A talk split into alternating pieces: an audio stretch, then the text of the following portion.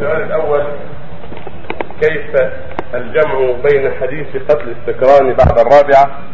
أي شربه بعد الرابعة وحديث لا يحل دم امرئ مسلم إلا بإحدى ثلاث بسم الله الرحمن الرحيم. الحمد لله صلى الله وسلم على رسول الله وعلى آله وأصحابه ومن اهتدى بهداه.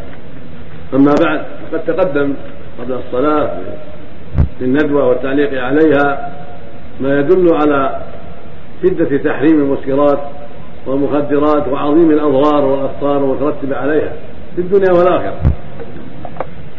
وقد ورد عنه صلى الله عليه وسلم أنه أمر بقتل شارب الخمر في الرابعة وأنه يحد في الأولى ويحد في الثانية بالجلد ويحد في الثالثة بالجلد فإذا عاد في الرابعة يقتل لأنه بذلك صار معتادا للفساد ويعسر تركه لذلك فكان في قتله إراحة للناس من شره وحماية له أيضا من البقاء على التكرار لما يضره ولا ينفعه. ولكن جمهور أهل العلم وأكثر أهل العلم قالوا إن هذا منسوخ وإن قتله في الرابعة منسوخ لقوله صلى الله عليه وسلم لا يحل دور مسلم يشهد أن لا إله إلا الله وأن رسول الله بإحدى ثلاث. ثيب الزاني والنس بالنس والتارك لدينه مفارق للجماعة.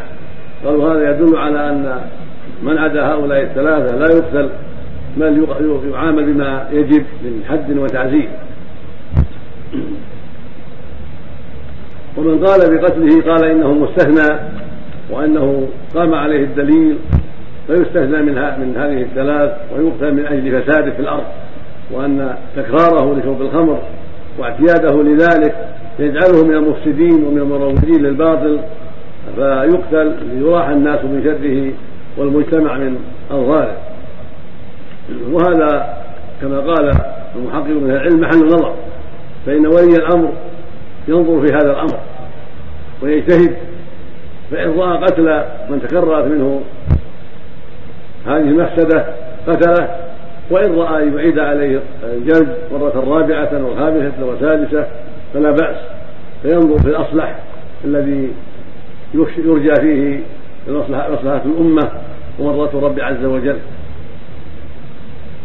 وهكذا المروجون من باعة الخمر وغيره من المخدرات والمبترات ولي الأمر ينظر في ذلك فيزيد في العقوبه والتعزير على حسب كثرة الترويج والفساد من باعة هذه الأشياء ومروجيها.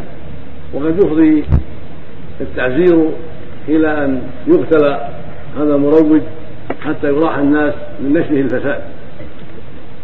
ولا يصار القتل إلا عند الضرورة وعند الحاجة القصوى إلى أن يرتدع